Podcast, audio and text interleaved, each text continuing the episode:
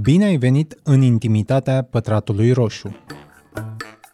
La mine la școală asta s-a întâmplat foarte des. Iubitul cuiva a primit o poză sau un videoclip, s-a lăudat uh, la prietenii lor și toate acele poze au ajuns într-un folder comun la care s-au putut uita cu toții. Vocea pe care tocmai ai auzit-o este a lui Ingrid Zlotea, elevă în clasa a 12 dar mai ales președinta Girl Up România. Aceasta este o organizație pentru drepturile fetelor și femeilor, alcătuită din eleve din toată țara. Ce asculți mai departe este discuția noastră pe care am purtat-o cu ea despre revenge porn și ce soluții ai în cazul în care cineva, sau mai mulți cineva, decid să împrăștie poze cu tine pe internet. Bună, Ingrid! Bună! Ce înțelegi tu prin pornografie? Pornografia implică distribuirea videoclipurilor sau pozelor intime, de obicei de tip nud și pornografia legală cel puțin este făcută cu acordul persoanelor care se află în acele videoclipuri sau imagini. Și când te-ai lovit prima oară de pornografie în general? Fiind născută în 2003, mi-am trăit majoritatea vieții în mediul online de când eram mai mică am avut acces la un laptop sau un telefon și din păcate m-am lovit de asta la o vârstă destul de fragedă. Nu știu, m-am zbătut de asta și la școală cu majoritatea colegilor mei, ori uitându-se la videoclipuri de genul în pauză, vorbind despre ele, uneori hărțuind celelalte fete din grupul meu de prieteni sau din clasa mea despre acest lucru și cred că știm cu toții acele avertismente de femei uh, hot care sunt în aria ta care sunt distribuite peste tot pe net, deci cred că am fost înconjurată de acest lucru cam de când mă știu. În ce sens hărțuite? Adică ce făceau concret? Ori le cereau poze nud, ori uh, le comparau cu anumite lucrătoare sexuale pe care le vedeau pe internet pentru că arătau într-un mod similar. Mia Khalifa a fost una foarte populară. Dar ce înseamnă pornografie din răzbunare? Pornografia din răzbunare, cred că este cel mai important să o vedem prin lentila asta a consimțământului. Este când videoclipuri sau imagini intime sunt distribuite fără consimțământul persoanelor care apar în ele, de multe ori de partea unui fost partener, pentru a provoca umilință sau din răzbunare. Totuși e important de menționat că sunt situații în care um, aceste materiale nu sunt distribuite de un fost partener, pot fi distribuite și de persoanele uh, din jurul victimei și scopul sau intenția nu este tot timpul răzbunarea. Ai zis consimțământ. Când ai auzit prima oară tu de acest concept? Pentru că cel puțin eu l-am auzit după facultate. Da, și eu l-am întâlnit destul de târziu. Cam prima dată când am intrat în Cărlap, asociația feministă din care fac parte acum, am luat parte la alcătuirea mai multor materiale despre ce înseamnă consimțământul, ce înseamnă violul ce trebuie să faci când consimțământul tău nu este respectat. Dar cel puțin în cadrul școlii sau în cadrul discuțiilor pe care le-am avut cu cei din jur, nu prea a apărut conceptul acesta sau sau cel puțin nu a fost numit așa. Cel mai important lucru, din punctul meu de vedere, este să comunici chestia asta față de făptuitorul uh, care nu ți-a respectat dreptul tău asupra corpului tău sau imaginile cu tine, um, dar de asemenea, dacă vorbim mai specific de pornografia din răzbunare, aici există și abordări pe rețelele de socializare în care poți raporta uh, videoclipul sau poza sau, din păcate, nu există prea multe, dar sunt și uh, abordări legale pe care le poți folosi. Până la partea cu legală, cineva a întrebat de ce ai trimite poze cu tine goală? Aici clar se resimte ideea asta de blamarea victimei, în care în loc să ne concentrăm pe faptul care s-a întâmplat, adică distribuirea unei poze fără consimțământul persoanei din ea, mai întâi judecăm persoana care a făcut-o. Aici nu văd absolut nimic greșit cu explorarea sau exprimarea sexualității tale, mai ales prin mediul online. Sunt persoane care se simt confortabile pozându-se nud doar pentru ele, să aibă acele poze pentru plăcerea lor sau să le trimită către un partener. Nu cred că ar trebui să judecăm această acțiune sau să punem vina pe persoanele care face ceva de genul. Cumva eu simt în întrebarea asta și o altă idee că odată ce trimiți poza, înțeleg că îți dai consimțământul. Da, exact. Și aici e foarte important de punctat că de foarte multe ori poza este trimisă către o singură persoană, de obicei o persoană în care ai încredere, un partener sau un prieten intenționat intenția de foarte multe ori este să ajungă doar la acea persoană și nu la o comunitate întreagă sau la toate cunoștințele tale. Și de regulă e și specificat acest lucru. Exact. Dar uh, punem mult accentul pe ideea că e o ea de ce e o ea mereu sau în cele mai multe cazuri. Dacă ne uităm la statisticile pentru pornografia din răzbunare, cam 90% din victime, din păcate, sunt femei. Motivul pentru care conversația aceasta este direcționată mai ales către femei și vedem victimele ca fiind femei este în primul rând pentru că sexualitatea lor este demonizată, într-un fel văzută ca un lucru care nu este neapărat natural sau care cel puțin n-ar trebui să fie exprimată mai ales în, în mod public și cred că asta contribuie la ideea aceasta de blamarea victimei și de a învinovăți aceste femei doar, doar pentru că aleg să se exprime așa. Am întrebat asta pentru că cineva era curios sau curioasă să afle dacă sunt cazuri în care victima e băiat. Sunt și cazuri de genul. Motivul pentru care alcătuiesc o proporție mai mică este din cauza acestei dinamici inegale de putere între bărbați și femei. De exemplu, dacă ne uităm la grupurile de Telegram de zeci de mii de oameni unde poze intime sunt uh, împărtășite fără consimțământul persoanelor din ele, majoritatea utilizatorilor, din păcate, sunt bărbați pentru că din cauza valorilor conservatoare și patriarhale în care sunt înrădăcinate în societatea noastră. Um, ideea asta de a ne respecta consimțământul unei, unei femei este foarte normalizată. Deci simt că au voie să facă acest lucru. Dar dintre cazurile pe care le-ați uh avut până la urmă la Girl Lab, că mă gândesc mm-hmm. că ați întâlnit asta, mai ales că este o organizație dedicată mai mult uh, elevelor. Cam care sunt vârstele victimelor, respectiv agresorilor?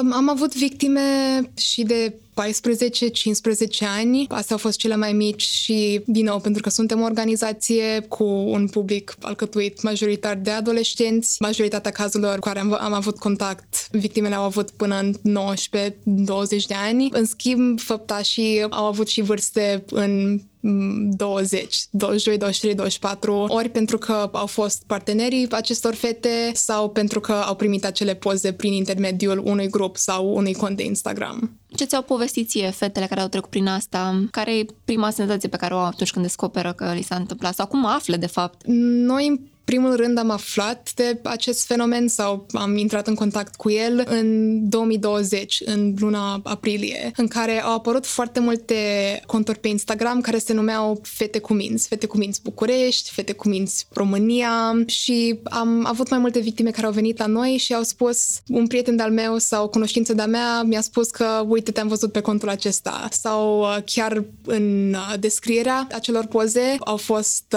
um, tagged cu contul lor de Instagram. Deci, în mare parte, așa au aflat. Plegat de reacțiile lor, prima este clar groaza, panica, nu se așteptau ca acest lucru să li se întâmple și nici în momentul acela nici nu se puteau gândi la consecințe, doar la faptul că ONU, aceste poze pot ajunge la atât de mulți oameni și sunt neputincioasă pentru a face ceva, pentru a, a opri răspândirea lor. Deci sentimentul ăsta că nu mai sunt în control absolut deloc. Dar dacă țin bine minte, conturile acelea de Instagram foloseau majoritar fotografii care de fapt erau publice, nu? Și doar le luau și le publicau la ei sau greșesc? Aici depinde de cont. Unele dintre ele, da, foloseau uh, fotografii care deja erau publice, dar altele primeau fotografii pe DM-uri sau chiar unul dintre serviciile lor. Puteai să le trimiți un DM întrebându-i de o anumită fată și ei ar încerca să găsească poze nud intime cu ea și să le posteze. Deci e o combinație între cele două se leagă de o întrebare de mai devreme, la care ai început decât decât să ofer un răspuns. De ce pare că numai fetele cad victimă pornografiei din răzbunare? De ce există această așteptare că femeile pot oferi mai ușor genul ăsta de poze? Aici cred că e și așteptarea aceasta în care le sunt cerute aceste poze de mai multe ori. Aici iar intervine dinamica aceasta inegală de putere în care de multe ori e presiune pusă pe ele de genul a, dacă nu-mi trimiți aceste poze atunci nu mai vorbesc cu tine, nu o să mai fiu cu tine, deci uh, se simt nevoite să le trimită. Aici dacă ne uităm și la pornografia în general, cea cu femei este căutată mult, mult mai des, deci această proporție se reflectează și în cadrul uh, imaginilor trimise în mod privat. Până acum am pus problema din punct de vedere hetero, dar în cuplurile gay, adică printre persoanele care v-au scris, erau și cazuri de genul acesta? Noi n-am întâlnit cazuri de genul acesta, dar îmi pare foarte bine că ai menționat asta, pentru că e incredibil de important de punctat că acest abuz se poate întâmpla indiferent de relația în care te afli, inclusiv în cele, în cele gay. De multe ori, persoanele care se află în relații de genul simt mai multă presiune să nu vorbească despre asta sau că nu vor primi sprijinul de care au nevoie pentru că tipul acesta de cazuri nu sunt la fel de prezente în uh, media sau nu sunt uh, publicate la fel de des. Cineva a întrebat cât de întâlnită e pornografia din răzbunare în România? Din păcate, nu avem o statistică exactă. În schimb, avem, de exemplu, 20% din uh, adolescenții sau copii români care stau pe internet le-au fost solicitate poze nud sau intime, nu știm exact cât de mulți le-au trimis, în schimb acest fenomen este foarte des întâlnit, dar din câte știu eu cel puțin nu a fost uh, un studiu sau un sondaj aplicat pe întreaga populație. Care ar mai fi cauzele care duc la urmă la o vârstă atât de fragedă să pici într-o capcană de genul ăsta care să te afecteze niște ani la rând, că nu ești de acolo chiar atât de ok. E din cauza acestei lipse de educație, în primul rând lipsa de educație sexuală, care poate duce persoane de vârste foarte fragede să mm, nu reziste la presiunea pusă pe ei de anumiți parteneri sau persoane pe care le întâlnesc pe internet, dar asta ține și de o lipsă de educație despre cum poți fi în siguranță pe internet. Foarte, foarte mulți adolescenți din România au acces la rețele de socializare, dar de multe ori nu sunt instruiți despre semnele de avertizare pentru tipul acesta de fenomen sau de comportament. Deci când se întâlnesc cu el, nu știu exact cum să reacționeze. Hai să învățăm acum care sunt semnele acestea la care trebuie să fie atenți.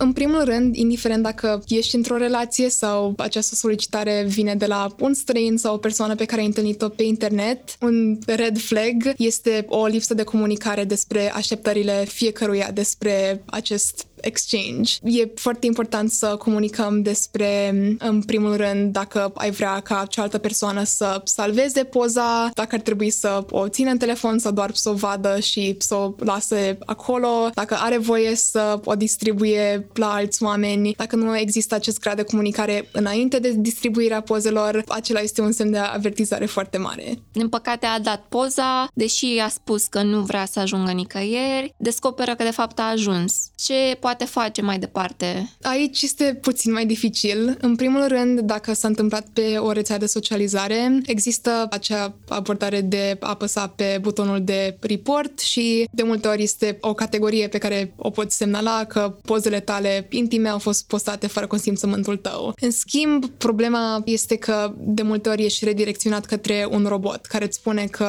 va revizui cazul tău și va reveni cu un răspuns în câteva ore sau câteva zile. Iar în timpul acela poza sau videoclipul poate fi răspândit de foarte multe ori. În schimb, o altă abordare este să apelezi la organele de justiție sau instituțiile din țara în care te afli. Dacă ești minor, sunt uh, câteva articole în codul penal care incriminează pornografia infantilă, de exemplu articolul 374 și din câte știu articolul 226, dreptul la viața privată, poate fi folosit pentru acest lucru, dar uh, aici este greu în primul rând pentru că nu există există un cadru legal reglementat specific pentru pornografie din răzbunare și cum știm cu toții, victimele ale agresiunii sexuale, mai ales femeile sau fetele tinere, întâlnesc foarte multă discriminare în sistemul judiciar sau legislativ, unde poate nu sunt crezute sau nu sunt tratate cu seriozitatea sau sensibilitatea necesară. Dar cam asta ar fi cele două cele mai importante abordări. Legate de cea de rețele de socializare, e important de menționat că cu cât mai multe persoane dau report la acea postare, cu atât va fi dată jos mai repede, pentru că așa le sunt semnalate acelor rețele că este o problemă mai gravă, dar um, din păcate nu sunt niște soluții foarte bine reglementate pe oricare parte. Mai ales dacă ai șansa ca cineva dintr-un anumit grup să-ți trimită un screenshot să spună hei, ți-am văzut poza aici, dar tu să n-ai acces deloc la grupul respectiv și să nu poți vedea ce se întâmplă acolo.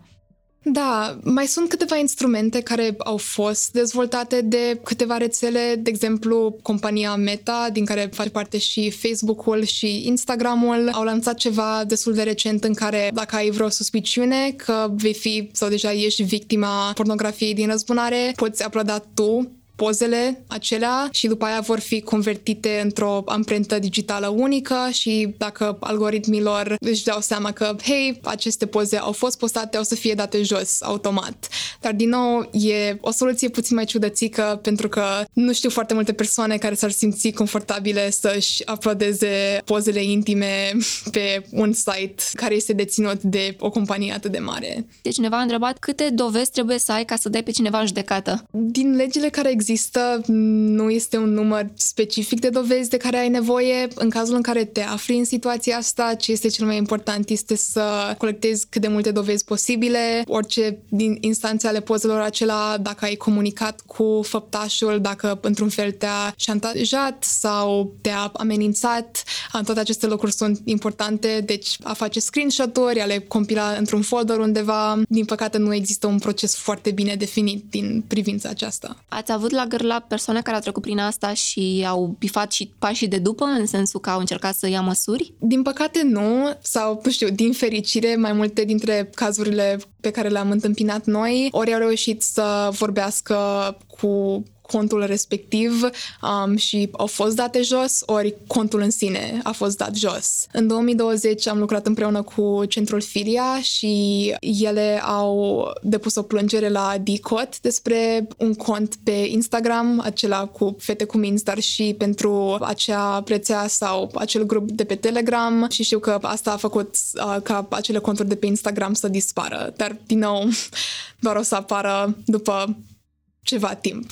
Ce prevede mai exact legislația din România în legătură cu revenge porn? Nu foarte multe. Pentru a vă da puțin context, au fost câteva inițiative pentru a include o legislație despre pornografie din răzbunare în cadrul codului penal. Um, în 2019, deputata USR Florina Presada a depus un uh, proiect pentru modificarea codului penal pentru a include această prevedere. În schimb, chiar dacă a trecut de Senat, un, unanimitate, a rămas blocată la Comisia Juridică din Camera Deputaților angajaților pentru 2 ani și nu s-a mai întâmplat nimic de atunci, chiar dacă a, a fost pus uh, destul de multă presiune pe guvern să facă ceva cu acea legislație. Încă o problemă pe partea aceasta este că Ministerul Justiției a vrut să schimbe definiția oferită original în care să includă și um, scopul sau intenția făptașului. Deja asta ar însemna că um, victima trebuie să vină cu dovezi care să arate că um, făptuitorul a făcut acest lucru pentru a o umili sau din răzbunare. Și știm din alte țări care au legislații puțin mai cuprinzătoare despre revenge porn, de exemplu Marea Britanie, că aceste dovezi sunt foarte greu de introdus în instanță și poate duce la mm, îngreunarea procesului foarte, foarte mult. Deci cam în stadiul acesta suntem. Ceea ce ar conta foarte mult acum este să punem și mai multă presiune pe Camera Deputaților pentru a pune legea asta în vigoare. E destul de frustrant pentru că avem tot ce ne trebuie, a trecut și de Senat și totuși nu este tratată cu urgența de care este nevoie. În general, agresiunea în mediul online este tratată tratată cu foarte multă superficialitate și nu este văzută neapărat ca o extensie a agresiunii sau violenței împotriva femeilor, chiar dacă duce la efecte psihologice aproape, la, aproape sau chiar la fel de dăunătoare, pentru că și mediul online este relativ nou. Legile care ar trebui să îl reglementeze, de obicei, uh, they haven't caught up. Um, am ajuns în situația asta în care nu numai că nu avem cadrul legal potrivit, dar nici politicienii care ar trebui să aibă în vizor siguranța noastră nu o văd ca pe o problemă destul de urgentă pentru a, a dedica resursele necesare pentru soluționarea ei. Dar ce stipulează concret legea aia? Dacă fapta de revenge porn este dovedită, atunci făptuitorul poate ajunge la închisoare de la 3 luni la 2 ani sau poate primi o, o amendă de câteva mii de lei în prezent nu poate primi niciun fel de pedapsă? Adică ce artificii poți face ca totuși să fie încadrată undeva? Poți apela, dacă ești minor, la articolul care vizează pornografia infantilă sau um, la orice vârstă articolul care vizează dreptul la viața privată și în acest fel poți ajunge la justiție și făpturitorul poate primi o amendă sau uh, chiar să ajungă la închisoare. Parcă e mult mai greu în situațiile astea să ajungi la acel final pentru că nu există un cadru foarte bine reglementat pentru autorități pentru a-i ajuta să înceapă o anchetă din uh, cazurile pe care le-ați studiat, cam care sunt efectele asupra uh-huh. victime? Ce se întâmplă cu ea? În primul rând, sunt izolate de oamenii din jurul lor. Există foarte multe prejudecăți sau discriminare care se leagă de acest lucru, sunt blamate pentru că au făcut pozele alea în primul rând și sunt văzute ca fiind impure sau suprasexualizate. De multe ori oamenii din jur nici nu știu ce să facă sau cum să le ajute, deci doar se distanțează de ele, deci în modul acesta nu pot primi sprijinul emoțional de care au nevoie și pe termen lung uh, poate duce la sentimente de anxietate și depresie și chiar și stres post-traumatic. Un motiv pentru acest lucru este că odată ce pozele tale au ajuns în mediul online, chiar dacă ajung să fie șterse ulterior interior, tot pot preapărea și nu știi când se va întâmpla asta. Deci e doar sentimentul ăsta constant de anxietate și de lipsă de control unde nu îți poți asigura propria demnitate și siguranță. Da, demnitatea nu crezi că ar veni și de cum te raportezi la situație? Tu ca victimă? Că, de exemplu, dacă o lași situația, de altfel gravă, să te copleșească, te va îngropa. Dar dacă, aș zice, ți-o asum, dar asum nu e neapărat uh, starea potrivită, o accepti și încerci să treci peste ea, psihologic te poate ajuta mai mult decât să trăiești o așa aparentă rușine.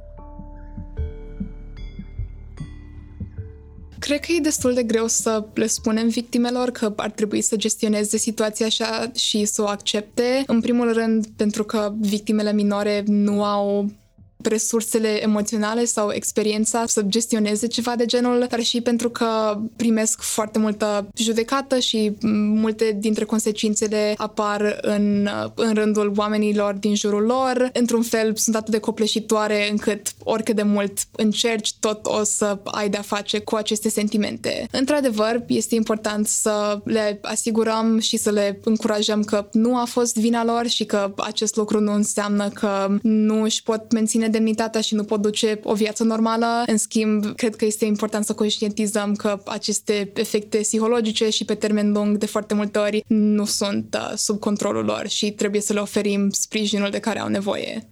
Dar și resursele să treacă peste. Exact.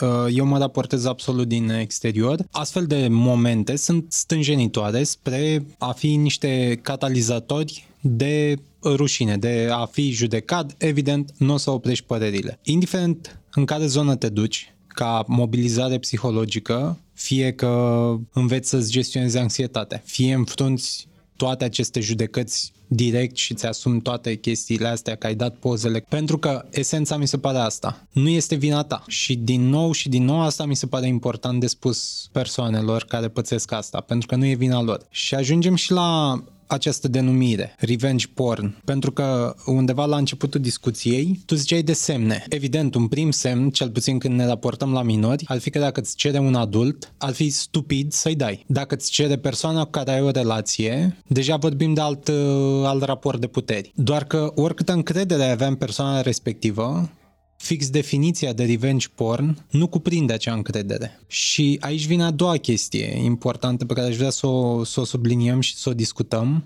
Nu poți ști niciodată. Uh-huh.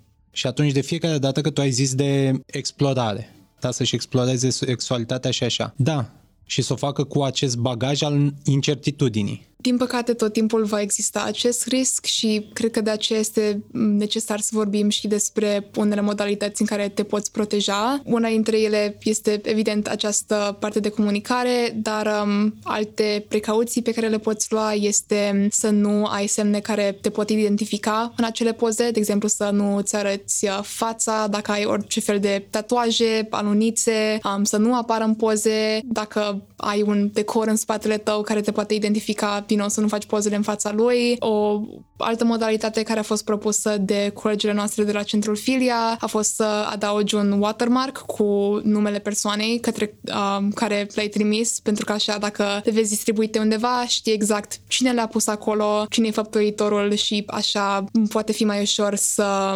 gestionezi situația din punct de vedere legal sau să te duci direct la acea persoană. Dar ai dreptate în ce ai spus. Din păcate, toată această explorare și exprimare sexuală care este complet normală și care ar trebui să existe inclusiv în mediul online dacă persoanele respective sunt confortabile, va avea acest risc și asta mi se pare important de subliniat, nu există o singură traiectorie pe care se duc pozele astea, da? Nu e un schimb mm-hmm. doar între două persoane. De regulă este un schimb și cealaltă persoană se va lăuda. Cel mai probabil se va lăuda în cercul mai mare sau mai mic de cunoștințe sau cercul online sau cercul offline. Apare și cealaltă situație. Ideea cu watermark-ul nu știam și mi se pare foarte bună, că pozele respective și videourile ar putea ajunge online printr-un terț. Mai ales prin ce ai zis de persoanele care se laudă, uneori nu se laudă doar uh, prin vorbe sau a povesti ce au primit, dar uh, chiar sunt trimise către alte persoane. Cel puțin la mine la școală, asta s-a întâmplat foarte des. Iubitul cuiva a primit o poză sau un videoclip, s-a laudat uh, la prietenii lor și toate acele poze au ajuns într-un folder comun la care s-au putut uita cu toții. Dar,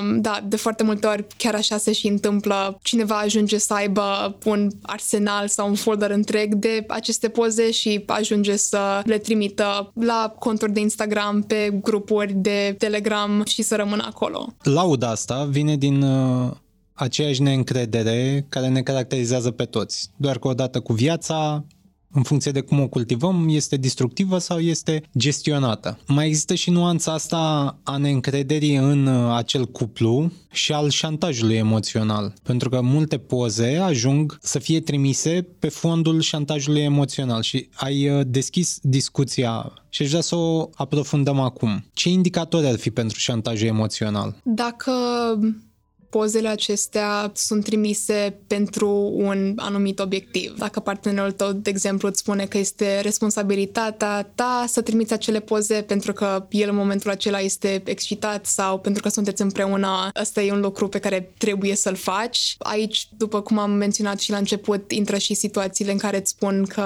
dacă nu le trimiți poze de genul, atunci nu pot fi împreună cu tine pentru că nu le îndeplinești nevoile, de exemplu. Deci, uh, orice instanță în care care pozele m- îți sunt cerute pentru a îndeplini ceva sau dacă spui nu sau spui că nu ești sigură și continuă să pună presiune pe tine, ar fi niște semne de avertizare pentru șantaj. Tu ai trimis? Da. Au fost repercusiuni? Din fericire nu. Au fost uh, persoane în care am avut încredere și din fericire încrederea aceea a fost uh, menținută, dar uh, nu pot să spun că după ce am ieșit din acele relații, nu mi-a fost frică că vor fi distribuite, chiar dacă eram pe termen bun cu persoanele respective. Deci tot timpul simt și eu acel risc și acel pericol. Dar ai avut frica când le-ai dat? Aș spune că nu. Multe dintre ele, mai ales când eram mai mic, au fost trimise din impulsivitate și nu m-am gândit la asta inițial, dar pot să spun că câteva zile sau câteva ore mai târziu m-a lovit realitatea aceasta de ok,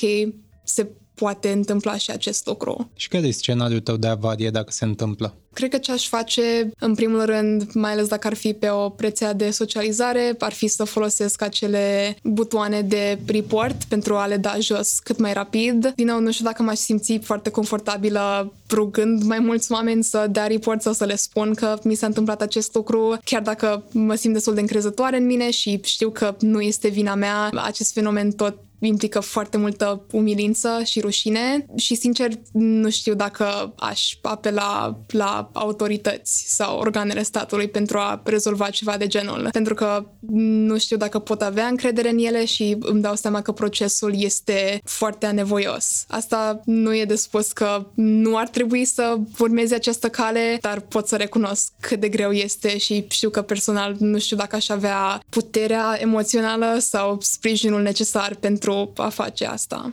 Într-un episod de acum un an jumate, discutasem despre hărțuirea stradală și ideea era că poliția nu acționează prea des în cazurile de hărțuire stradală, că e greu să o demonstrezi și a doua oară pentru că urmări fizice nu există, cel puțin nu ca în cazul unor abuzuri mai grave.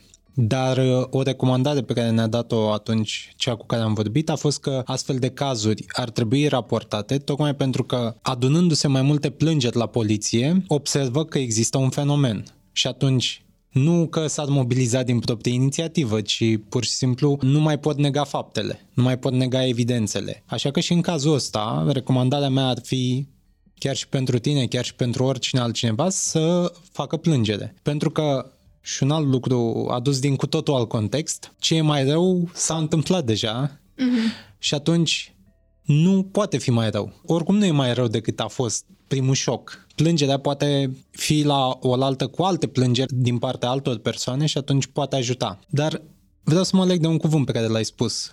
Rușine. De ce? Legat de ce rușine? De corp, de aspectul fizic sau de că te văd alții? Asta e o întrebare foarte bună. Cel puțin din punctul meu de vedere, rușinea ar veni de la părerile persoanelor din jur despre mine și faptul că am trimis acele poze. Aici mă simt un pic de parcă sunt o feministă proastă, pentru că sunt foarte conștientă că nu este absolut nimic greșit în a trimite genul acesta de poze, dar nu pot să mă prefac că aceste stigme și această presiune înrădăcinată în societate nu mă afectează foarte mult și pe mine. Deci cred că asta ar fi cel mai mare lucru și de asemenea ar fi această frică că, ok, dacă răspund și celorlalți oameni, poate ar avea acces la pozele respective și mi-aș pierde și mai mult control asupra corpului meu și felul în care aleg să îl prezint. Dar nu îl prezinți tu. Tu l-ai prezentat odată față de o persoană. Mă rog, mă raportez la tine pentru că mm-hmm. așa a ajuns discuția, dar în astfel de cazuri nu este vorba de că tu ai ales să-l arăți lumii. L-ai arătat unei persoane care, iată, a distrus acea încredere, că până la urmă asta e, și acea persoană te expune. Ceea ce asta mi se pare la fel important pentru victime. Cel puțin dezvăluirea asta, publicarea pozelor, nu este niciodată vina lor. Uh-huh. Și întăresc ideea asta pentru că nu e și mi se pare cel mai important punct de pornire. Cu siguranță. Partea a doua, mă raportez din nou la cazul tău. Ai spune că este relevant că te văd persoane din familie sau că e posibil să te vadă persoane din familie? Din punctul meu de vedere, așa personal, dacă m-aș pune în această situație, aș spune că da, chiar dacă cu siguranță, din nou, ne ducem înapoi la ideea asta că nu este vina ta și chiar dacă văd pozele acele familia ta, n-au venit de la tine, deci nu ar trebui să te simți prost. În schimb, realitatea este că tot acest lucru poate veni cu multă judecată din partea lor și rușine din partea ta. Asta mi-aduce aminte de articolul unei tipe care povestea cum un fost de-al ei, care avea desigur poze cu ea goală, o tot amenința că le va face publice. Mm-hmm. Și ea s-a enervat și a publicat ea pozele alea cu ea. Mm-hmm. Și povestea în acest articol cât de puternică s-a simțit că a făcut ea acest pas și cum i-a anulat lui tot demersul în cazul în care chiar voia să facă asta și și-a demonstrat că de fapt nu era nimic nici rușinos, nici wow, oamenii cumva au privit-o chiar mai bine. A crescut cumva în ochii lor. Mă bucur enorm că a reușit să facă acest lucru și cu cât normalizăm corpul uman și inclusiv pozele nud sau intime făcute de, făcute de noi, cu atât normalizăm și sexualitatea în general și putem reduce acest fenomen. Să admitem că este defect. Ne-ar ajuta mai mult? Dacă față de noi și în general societatea ar duce mai departe ideea asta că toate corpurile sunt defecte, nu ar însemna că nu este nimic criticabil la celelalte corpuri? Aici v-aș duce mai mult nu pe ideea că corpurile sunt defecte, dar că nu ar trebui să impunem valoare pe ele deloc. Mai duce mai mult pe ideea aceasta de neutralitate în care corpurile noastre sunt făcute ca să ne țină în viață, să ne ajute să facem ce ne propunem să facem și nu trebuie să le vedem ca fiind pozitive sau negative. Imperfecte. Da, și asta e adevărat. În contextul tău, că termini uh, liceul, mm-hmm. ce rol joacă acel psihopedagog al liceului? Știi de existența lui în cazul tău? Nu știu dacă joacă un rol neapărat foarte mare. S-a introdus uh, clasei mele, generației mele la începutul anului, dar cel puțin nu știu dacă m-aș simți confortabilă ducându-mă acolo, dacă aș avea o problemă sau mai mult nu ar fi prima mea cale de a căuta ajutor. Cred că ce ar ajuta foarte mult în a îmbunătăți relațiile elevilor cu acești consilieri, psihologi, ar fi să ocupe un rol puțin mai mare în cadrul sistemului de învățământ, adică să aibă anumite programe în care vorbesc inclusiv de partea aceasta de revenge porn sau de probleme, situații, experiențe cu care ne confruntăm destul de des în viețile noastre de adolescenți. Și așa s-ar crea un fel de bază de încredere pentru această relație și ar fi și mai ușor să caut sprijin sau ajutor din partea lor. Ai zis bine sprijin pentru că cineva a întrebat, există vreo asociație sau grup de sprijin dedicat? Nu vă pot spune despre unul chiar acum, din păcate. În schimb, în primul rând, dacă vorbim mai mult despre acest fenomen și deschidem conversația, cu siguranță vor apărea mai multe persoane care au trecut prin el sau și persoane care au trecut prin el și așa se creează acea comunitate. La Girl Up acum punem în desfășurare o campanie alături de Centrul Filia despre revenge porn și în cadrul ei strângem testimoniale sau mărturii ale persoanelor care au au avut de-a face cu revenge pornul în care imaginile lor au fost distribuite și ce sperăm să facem prin acest demers este în primul rând să le arătăm publicului nostru că nu sunt singuri și că nu sunt uh, izolați, nu sunt singure persoane care au trecut prin acest lucru și din nou să normalizăm această conversație. Și de asemenea, dacă tu ai trecut prin ceva de genul și nu știi de unde să începi, o idee bună ar fi să ne scrii nouă, să scrii către alte organizații feministe sau activiști în care ai încredere și așa te putem pune în contact cu alte persoane sau alte grupuri relevante. Și unde vă găsesc? Pe noi cel puțin ne găsiți pe Instagram Girl Up România sau uh, pe Facebook. E revenge pornul prima hărțuire a internetului? Că mă gândeam acum, fără internet, n-ar avea principalul catalizator, mediul de distribuție. Mm-hmm. Să ai poze fizice, le arăți către 2, 3, 5, 10 oameni, sigur mm-hmm. le poți multiplica, dar asta e o muncă deja în plus și nu le poți valorifica cu adevărat ca potențial destructiv în afara unui cerc destul de restrâns. Internetul este acest catalizator pentru revenge porn. Da, și aș adăuga, în afara de posibilității de a distribui acele poze la mai multe persoane, intervine și posibilitatea de a face asta sub anonimat. Dacă ne uităm la um, grupurile de Telegram, uh, utilizatorii sunt complet anonimi, deci nu ai același grad de vinovăție și, și că, indiferent de ce spui despre acele poze sau de ce poze sau videoclipuri distribui, nu o să simți consecințe de foarte multe ori sau nu vei fi atât de ușor identificat. Deci cred că și partea aceasta adaugă foarte mult la răspândirea fenomenului. Toată discuția asta mi-a amintit, apropo de povestea cu internetul care a ajutat demersul, mi-a amintit de faptul că toți, cred, sau cel puțin în cazul meu e clar, ne-am lovit în uh, liceu de povești care mai mult sau mai puțin erau înflorite, dar care circulau și circulau, circulau, dar circulau până într-un punct. Despre X care a făcut nu știu ce, mm-hmm. cu Y nu știu pe unde. Treaba asta a existat întotdeauna, doar că... Acum o poți vedea. Asta e frumusețea. Nu trebuie să-ți imaginezi. Că altfel, în cazul meu cel puțin, uh, chiar în, încă din școala generală, că tot a început discuția de la pornografie, clipuri scurte pornografice erau distribuite între telefoane. Uh-huh. Le puneai unul lângă altul că erau prin Bluetooth sau infraroșu și le distribuiai. E o nevoie a oamenilor. De fapt, sunt mai multe nevoi. O dată e nevoia de validare, o altă dată e să verifici nivelul de încredere cât te poți baza pe acea persoană. Sigur, o să riști cu câteva poze. După aia vezi dacă treci mai departe, dacă incluzi și altceva. Este și componenta de adrenalină. În spiritul explodării sexualității este incitant. Și așa ar trebui să fie. Că n-ar trebui să ai bagajul ăsta de griji că cine știe unde ajung pozele. Nu, ar trebui să fie în spiritul ăla. Te uiți la tine ca om și zici că mergi mai departe, indiferent cum ar fi. Toate astea se adună însă în acest mediu care ne pune în contact și este o problemă, ea există, începe să aibă soluții, este important să o admitem ca atare. Trebuie ca la nivel legislativ să existe la nivelul autorităților, pentru că după primele pedepse deja devine serioasă treaba. După mm-hmm. prima lege devine serioasă, e luată în serios. Și de-aia e un semnal important când va trece legea. Da, cu cât vorbim despre asta mai mult și cu câte cazuri sunt uh, sancționate, cu atât devine o normalitate să vorbim despre acest lucru și așa este și descurajată mai mult. Um, aici aș vrea să revin la ce ai spus puțin mai devreme despre cât de important este să uh, depunem plângeri despre acest lucru și sunt de acord cu asta în capacitatea în care putem și nu cred că ar trebui să fie neapărat responsabilitatea victimilor să să facă acest lucru sau să simtă o presiune foarte mare. Chiar dacă este un lucru foarte util, cred că este important să conștientizăm cât de greu poate să fie și cât de multe daune emoționale și psihologice pot adăuga la experiența aceasta. Pentru că dacă nu ești crezută sau ai experiențe foarte neplăcute cu autoritățile, procesul